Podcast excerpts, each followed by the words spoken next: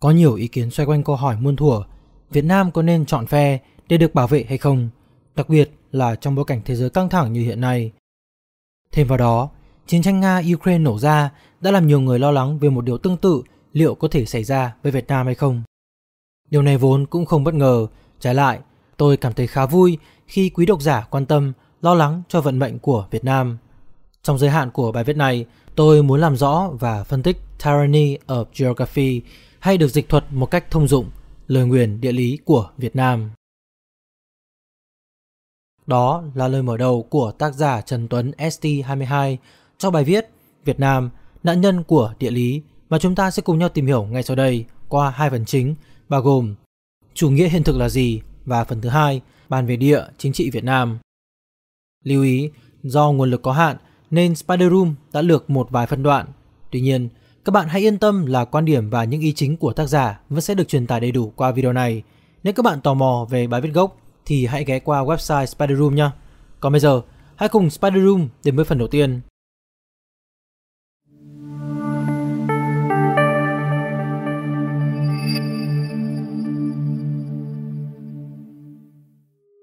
Phần 1. Chủ nghĩa hiện thực là gì? Trên cơ sở lý luận của chủ nghĩa hiện thực, quốc gia có chủ quyền là chủ thể chính trong hệ thống quốc tế, đặc biệt là các cường quốc, bởi vì họ có ảnh hưởng nhiều nhất trên sân trường quốc tế. Theo đó, các tổ chức quốc tế, các tổ chức phi chính phủ, các công ty đa quốc gia, cá nhân hay các nước lệ thuộc không có ảnh hưởng đáng kể. Các quốc gia thường hung hăng và bị ám ảnh bởi vấn đề an ninh, do đó việc bành trướng lãnh thổ chỉ bị ghim lại bởi các quyền lực đối kháng. Trong phạm vi một quốc gia, nhà nước với quyền hành pháp, lập pháp và tư pháp giữ nhiệm vụ ban hành luật pháp, chế tài người vi phạm nhằm đảm bảo an ninh trật tự của xã hội. Tuy nhiên, trong hệ thống quốc tế, một thiết chế đảm bảo các chức năng như nhà nước của các quốc gia không tồn tại. An ninh và sự sống còn của mỗi quốc gia là do họ tự đảm bảo. Điều này được gọi là tình trạng vô chính phủ, có nghĩa là tình trạng thiếu vắng của một siêu chính phủ đứng trên các quốc gia trong quan hệ quốc tế. Vì lẽ đó, mục tiêu của các quốc gia là tìm cách nâng cao quyền lực nhằm tự đảm bảo an ninh và sự tồn tại của mình trong hệ thống, thông qua việc cố gắng giành được càng nhiều nguồn lực càng tốt. Điều này dẫn tới việc các quốc gia luôn ở trong thế cạnh tranh và đối đầu lẫn nhau nhằm theo đuổi lợi ích quốc gia dưới dạng quyền lực, khiến cho các quốc gia không thể duy trì được việc hợp tác một cách lâu dài. Trong nhiều trường hợp, nó thể hiện dưới hình thức chiến tranh, xung đột vũ trang. Nhìn lại lịch sử, ta có thể thấy quan điểm đề cao quyền lực và lợi ích như một mục đích mà tất thảy mọi quốc gia đều muốn đạt được vốn không có gì là mới lạ. Điều này được chứng tỏ qua những luận điểm tương tự trong các tác phẩm nổi tiếng của các nhà khoa học chính trị, giới học giả từ châu Âu sang châu Á, tiêu biểu như Niccolo Machiavelli, Thomas Hobbes hay Hàn Phi Tử. Điều đặc biệt khiến chủ nghĩa hiện thực trở thành một lý thuyết được giới học giả quan tâm là vì hệ quả của hai cuộc thế chiến diễn ra cách nhau chưa đến 25 năm trong nửa đầu thế kỷ 20. Hai cuộc chiến này làm phá sản hy vọng thế giới tiến đến một thể chế siêu chính phủ toàn cầu và một nền hòa bình vĩnh cửu mà các nhà lý tưởng luôn mong muốn.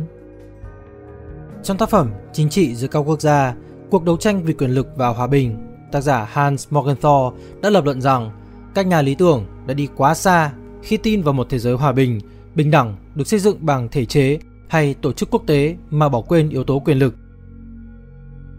Theo đó, Morgenthau cho rằng yếu tố quyền lực đóng vai trò quan trọng trong việc giải thích các sự kiện xảy ra trên sân khấu chính trị thế giới. Từ đó, Morgenthau đã có một nhận định được xem là nguyên tắc của chủ nghĩa hiện thực. Chính trị thế giới, giống như tất cả hình thái chính trị khác, là cuộc chiến để đạt quyền lực. Mục đích cuối cùng của chính trị quốc tế, dù nằm ở đâu, cũng là quyền lực. Vậy thì tại sao lại là quyền lực? Quyền lực căn cứ dưới góc nhìn của chủ nghĩa hiện thực không chỉ là phương tiện để các quốc gia đạt đến các mục tiêu của mình mà tự nó cũng chính là một mục tiêu thông qua hai giả định chính. Thứ nhất, quyền lực là động lực cho các chính sách đối ngoại của mỗi quốc gia. Câu hỏi tại sao quốc gia lựa chọn chính sách A hay chính sách B chỉ có thể được giải thích bằng lăng kính quyền lực. Thứ hai, Quyền lực được định nghĩa là khả năng ảnh hưởng và thay đổi hành vi của các quốc gia hay tổ chức khác theo lợi ích của mình. Trong một thế giới vô chính phủ, mục tiêu của mỗi quốc gia là trang bị cho mình càng nhiều quyền lực càng tốt để đảm bảo an ninh và sinh tồn. Tuy nhiên, cuộc chạy đua tranh giành quyền lực dẫn tới việc các quốc gia đối mặt với một thế lưỡng nan về an ninh. Theo đó, khi một quốc gia càng tìm cách nâng cao quyền lực của mình thì càng làm cho các quốc gia khác bất an, buộc các quốc gia thường xuyên phải chạy đua nâng cao quyền lực của mình nhằm đảm bảo an ninh của mình không bị đe dọa. Thế giới trông thật bao la rộng lớn, nhưng xét cho cùng, nó chỉ là bàn cờ cho các siêu cường tranh hùng mà thôi. Điều vô cùng cần thiết đối với các nhà lãnh đạo trên toàn thế giới là đảm bảo được sự cân bằng quyền lực tồn tại trong tất cả các lĩnh vực quyền lực và cơ quan chính trị, cả trong nước cũng như quốc tế, bởi vì không có cách nào mà bất cứ cá nhân hay chính phủ nào có thể đảm bảo sự bảo vệ bình đẳng của người dân trong tất cả vô số các cuộc xung đột và thách thức của họ từ rất lớn đến rất nhỏ. Cân bằng quyền lực là một trong những thuật ngữ lâu đời nhất của chủ nghĩa hiện thực trong quan hệ quốc tế. Thuật ngữ này có ảnh hưởng quan trọng đến việc hoạch định chính sách đối ngoại của các quốc gia, đồng thời cũng giải thích nguyên nhân dẫn đến sự thiết lập của những trật tự thế giới mới. Bản thân cân bằng quyền lực là một khái niệm hết sức phức tạp, với rất nhiều định nghĩa khác nhau. Việc xác định mục tiêu của cân bằng quyền lực theo đó cũng không cụ thể, tùy thuộc vào bối cảnh lịch sử của từng giai đoạn và từng cách tiếp cận khác nhau. Nếu tiếp cận theo nghĩa là một nguyên tắc thì cân bằng quyền lực là một trạng thái của hệ thống quốc gia mà ở đó không một quốc gia nào có sức mạnh áp đảo so với các quốc gia khác. Trạng thái này có thể được thiết lập thông qua việc tạo ra một thế đối lập với các quốc gia hoặc nhóm quốc gia mạnh nhất bằng việc hình thành một đối thủ hoặc một liên minh có sức mạnh tương đương. Tuy nhiên, nếu tiếp cận theo nghĩa là một chính sách thì cân bằng quyền lực là một loạt những biện pháp nhất quán của các nhà ngoại giao, các chính khách nhằm duy trì trạng thái cân bằng của các cán cân quyền lực.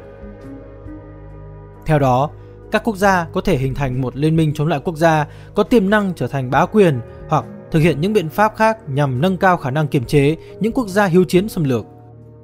Bên cạnh đó, một quốc gia cũng có thể tự mình đóng vai trò cân bằng hệ thống bằng cách thay đổi liên minh khi cần thiết. Nhìn chung, mọi hệ thống cân bằng quyền lực trong lịch sử đều có những điều kiện chung gắn liền với những giả định của lý thuyết chủ nghĩa hiện thực.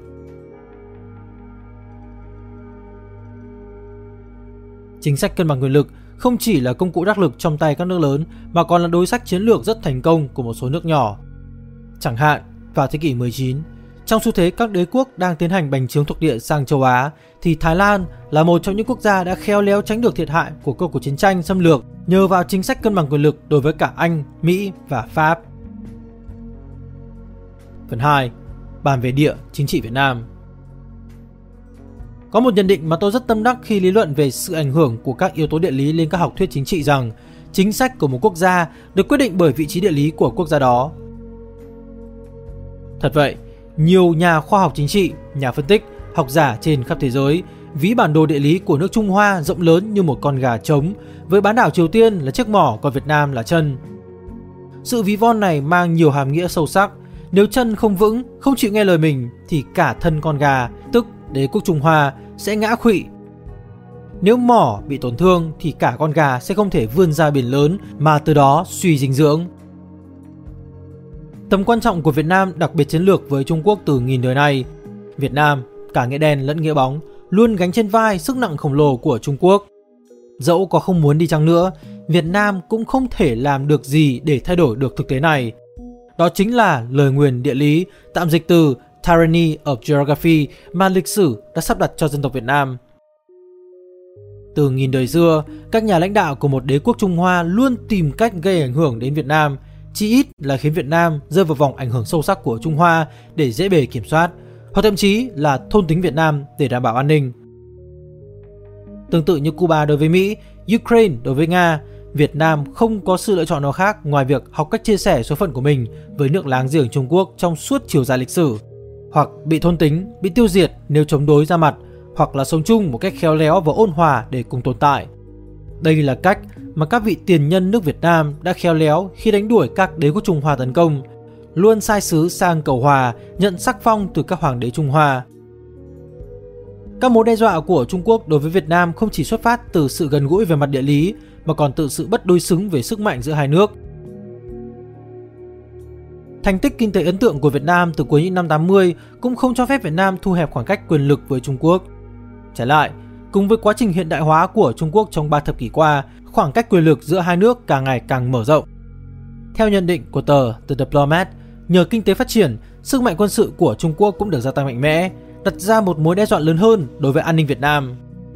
Trong năm 2011, theo tuyên bố chính thức của Trung Quốc, ngân sách quân sự của nước này là 91,5 tỷ USD, trong khi ở Việt Nam con số này là 2,6 tỷ USD, sấp xỉ 2,8%. Điều đặc biệt đáng lo ngại đối với Việt Nam là chi phí quân sự gia tăng của Trung Quốc được tập trung dành cho lực lượng không quân và hải quân, giúp nước này tăng cường khả năng triển khai sức mạnh quân sự trên biển. Sức mạnh vượt trội của một đế quốc Trung Hoa từ lâu đã là mối đe dọa nghiêm trọng nhất đối với an ninh Việt Nam.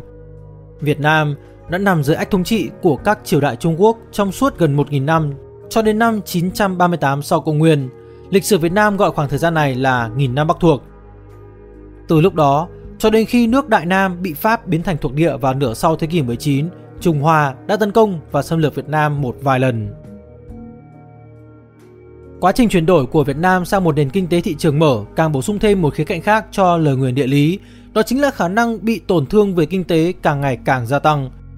Kể từ khi Việt Nam nối lại quan hệ thương mại với Trung Quốc vào cuối năm 80, sản xuất trong nước Việt Nam đã từ lâu bị đe dọa bởi hàng hóa Trung Quốc, tràn vào Việt Nam thông qua đường thương mại chính thức lẫn buôn lậu. Vào đầu những năm 90, hàng tiêu dùng Trung Quốc nhập lậu vào Việt Nam quá nhiều và gây bất lợi cho sản xuất trong nước đến mức chính phủ Việt Nam đã phải áp đặt một lệnh cấm trên 17 chủng loại hàng hóa nhập khẩu từ Trung Quốc. Trong những năm gần đây, bất chấp khả năng cạnh tranh càng ngày càng cao của sản phẩm Việt Nam và ấn tượng về tình trạng kém chất lượng của hàng hóa Trung Quốc, buôn lậu từ Trung Quốc vẫn còn phổ biến. Điều này không chỉ tạo nên tác động tiêu cực đối với sản xuất trong nước mà còn đe dọa người tiêu dùng Việt Nam. Đặc biệt là khi nhiều mặt hàng nhập lậu từ Trung Quốc có nhiều chất độc hại ảnh hưởng xấu tới sức khỏe người dùng. Một đặc điểm dễ bị tổn thương khác chính là tình trạng thâm hụt thương mại kinh niên của Việt Nam với Trung Quốc lên tới 5,4 tỷ USD trong tổng thâm hụt thương mại 7,5 tỷ USD của Việt Nam trong nửa đầu năm 2011. Trung Quốc đã nổi lên như là một nguồn nhập khẩu lớn nhất của Việt Nam, chiếm gần 1 phần tư kim ngạch nhập khẩu trong năm 2010. Việt Nam phụ thuộc nhiều vào Trung Quốc đối với các nguyên liệu đầu vào cho một số ngành xuất khẩu chủ yếu của mình, chẳng hạn như là giày dép, dệt may hay đồ nội thất. Trong khi đó, xuất khẩu của Việt Nam sang Trung Quốc thì chỉ chiếm một phần rất nhỏ trong tổng kim ngạch nhập khẩu của Trung Quốc. Vì vậy, nếu Trung Quốc quyết định ngưng trao đổi thương mại với Việt Nam vì lý do nào đó, thiệt hại cho nền kinh tế Việt Nam sẽ là rất lớn. Việt Nam dường như có rất ít lựa chọn để xử lý tình trạng dễ bị tổn thương trong quan hệ với kinh tế Trung Quốc. Một mặt, các phản ứng nếu có sẽ bị hạn chế bởi thực tế rằng Việt Nam hiện phải tuân thủ các luật lệ thương mại và đầu tư quốc tế như các quy định của Tổ chức Thương mại Thế giới mà Việt Nam đã là thành viên từ đầu năm 2007. Mặt khác, Việt Nam cũng cần phải đề cao cảnh giác về khả năng trả đũa quy mô lớn nếu có động thái tiêu cực đối với Trung Quốc. Những điểm dễ bị tổn thương về kinh tế khiến cho Việt Nam mang nhiều mối đe dọa khác bên cạnh quân sự vốn rõ ràng hơn. Nếu Trung Quốc quyết định phát động một cuộc chiến tranh về kinh tế, Việt Nam sẽ gánh chịu hậu quả nặng nề. Điểm tích cực ở đây là trong mối quan hệ với Trung Quốc, Việt Nam hy vọng rằng sự phụ thuộc lẫn nhau về kinh tế càng ngày càng tăng, cho dù không đối xứng, cũng sẽ giúp làm giảm khả năng Trung Quốc tấn công quân sự Việt Nam, đặc biệt là trên Biển Đông. Bên cạnh đó, nhiều doanh nghiệp và các công ty Việt Nam nhận thấy sự hợp tác với các doanh nghiệp Trung Quốc ít tốn kém và thuận lợi hơn so với hợp tác với các doanh nghiệp nước khác. Như đã nói ở trên, nếu cân bằng quyền lực là một chính sách thì nó là một loạt những biện pháp nhất quán của các nhà ngoại giao, các chính khách nhằm duy trì trạng thái cân bằng của cán cân quyền lực. Theo đó, các quốc gia có những lựa chọn sau đây. 1. Hình thành một liên minh chống lại quốc gia có tiềm năng trở thành bá quyền. Một quốc gia cũng có thể tự mình đóng vai trò cân bằng hệ thống bằng cách thay đổi liên minh khi cần thiết. Thực hiện những biện pháp khác nhằm nâng cao khả năng kiềm chế những quốc gia hiếu chiến xâm lược. Ta có thể thấy Việt Nam đã chọn phương án thứ hai, cân bằng quyền lực nhằm thêm bạn, bớt thù, duy trì và cân bằng ảnh hưởng của cả những cường quốc có lợi ích ở Việt Nam, tiêu biểu là hai siêu cường Trung Quốc và Mỹ. Liệu nó có hiệu quả? Liệu dây có đứt? Việc bình thường hóa với Trung Quốc giúp Việt Nam bước đầu pha thế bị bao vây cô lập, cho phép Việt Nam cải thiện quan hệ với ASEAN và Mỹ. Trong khi đó, việc bình thường hóa quan hệ với Mỹ giúp Việt Nam lần đầu tiên trong lịch sử có quan hệ bình thường với tất cả các cường quốc trên thế giới. Các sự kiện trên cũng góp phần không nhỏ trong việc giúp Việt Nam nhanh chóng hội nhập quốc tế, đưa Việt Nam gia nhập vào một loạt các tổ chức và diễn đàn quốc tế. Bên cạnh những thuận lợi, Việt Nam cũng gặp phải một thách thức không nhỏ làm sao duy trì được sự cân bằng giữa hai siêu cường vốn đang ngày càng có xu hướng mâu thuẫn lẫn nhau. sách trắng quốc phòng đã nêu 4 điều không, thể hiện rõ chính sách nhất quán của Việt Nam. Nhiều người đọc xong có thể cho rằng chính sách như vậy là lươn lẹo, xảo trá. Nhưng lươn lẹo xảo trá thì đã sao? Chính trị quốc tế vốn không phải là một thế giới lý tưởng nơi các quốc gia không vì lợi ích mà nhường nhịn lẫn nhau. Thực tế, các quốc gia đều hành động vì lợi ích và quyền lực, nơi những cuộc chiến tranh xảy ra triền miên, đấu đá quyền lực, cạnh tranh ảnh hưởng để đạt được điều đó. Tôi đã lý luận điều này trong phần 1. Có thể thấy, lợi ích quốc gia là tuyệt đối. Tuy nhiên, vẫn còn một câu hỏi cần đặt ra, Việt Nam sẵn sàng đi tới đâu trong mối quan hệ này? Câu trả lời khả dĩ nhất lúc này có lẽ là không quá xa. Một mối quan hệ Việt-Mỹ thân thiết sẽ gây nên những căng thẳng trong mối quan hệ giữa Việt và Trung Quốc, nhất là khi mà quan hệ Trung-Mỹ có khả năng xấu đi do cạnh tranh chiến lược và Việt Nam không muốn tiếp tục trải qua những kinh nghiệm khó khăn như thời kỳ những năm 70 cho đến 80. Đây là bằng chứng rõ ràng về mong muốn của Việt Nam trong việc duy trì quan hệ kinh tế, quân sự ổn định và bình thường với cả Trung Quốc lẫn Mỹ. Vì thế, nó cho thấy tầm quan trọng của Mỹ và Trung Quốc đối với mục tiêu hội nhập kinh tế toàn cầu của Việt Nam. Việt Nam rất lo lắng về sự trỗi dậy của Trung Quốc và cách tiếp cận mới trong chính sách ngoại giao của Việt Nam là nhằm đối phó với ảnh hưởng càng ngày càng tăng của Trung Quốc ở khu vực. Tuy nhiên, về mặt ý thức hệ, Việt Nam lại thấy thoải mái với Trung Quốc hơn là Mỹ. Việt Nam không muốn bị vướng vào cuộc chơi quyền lực giữa các nước lớn, đặc biệt là trong bối cảnh căng thẳng ở Mỹ, Trung đang cao độ như hiện nay. Trong trường hợp muốn khai thông bế tắc quan hệ song phương, các nước lớn có thể sẵn sàng thỏa hiệp trên lưng các đồng minh nhỏ của mình. Hiệp định Geneva năm 1954 hay Thông cáo chung Thượng Hải năm 1972 là hai trường hợp điển hình. Trong đó, Việt Nam bị chính các đồng minh nước lớn của mình phản bội.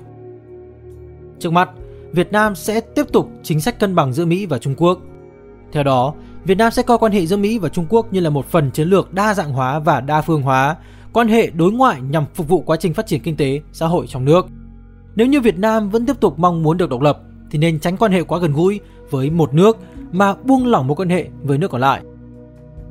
Nếu một bên thể hiện sự thiếu thiện trí hoặc có những hành động hiếu chiến hướng tới Việt Nam, chúng ta hoàn toàn có thể ngả về bên còn lại để cân bằng quyền lực. Vì thế, không một bên nào muốn tiến quá trớn và vượt qua giới hạn trong quan hệ với Việt Nam. Nếu các bạn xem đến đây thì thực sự rất cảm ơn, bạn xứng đáng có một huân chương dành cho khả năng tập trung và sự bền bỉ. Vì vậy, Spider Room muốn bật mí với các bạn một điều nhỏ nhỏ. Ở dưới bài viết gốc trên website của chúng mình, bình luận được nhiều upvote nhất là quan điểm của Navy Blue Nerd, tác giả xuất sắc đằng sau hai bài viết triệu view về địa lý của nước Nga. Hàm lượng kiến thức của bình luận này thậm chí còn vượt xa nhiều so với bài viết. Vậy nên nếu có thời gian, các bạn hãy ghé qua và xem thử nha. Còn bây giờ thì video cũng dài rồi. Cảm ơn các bạn vì đã xem. Xin hẹn gặp lại vào lần tới. Peace.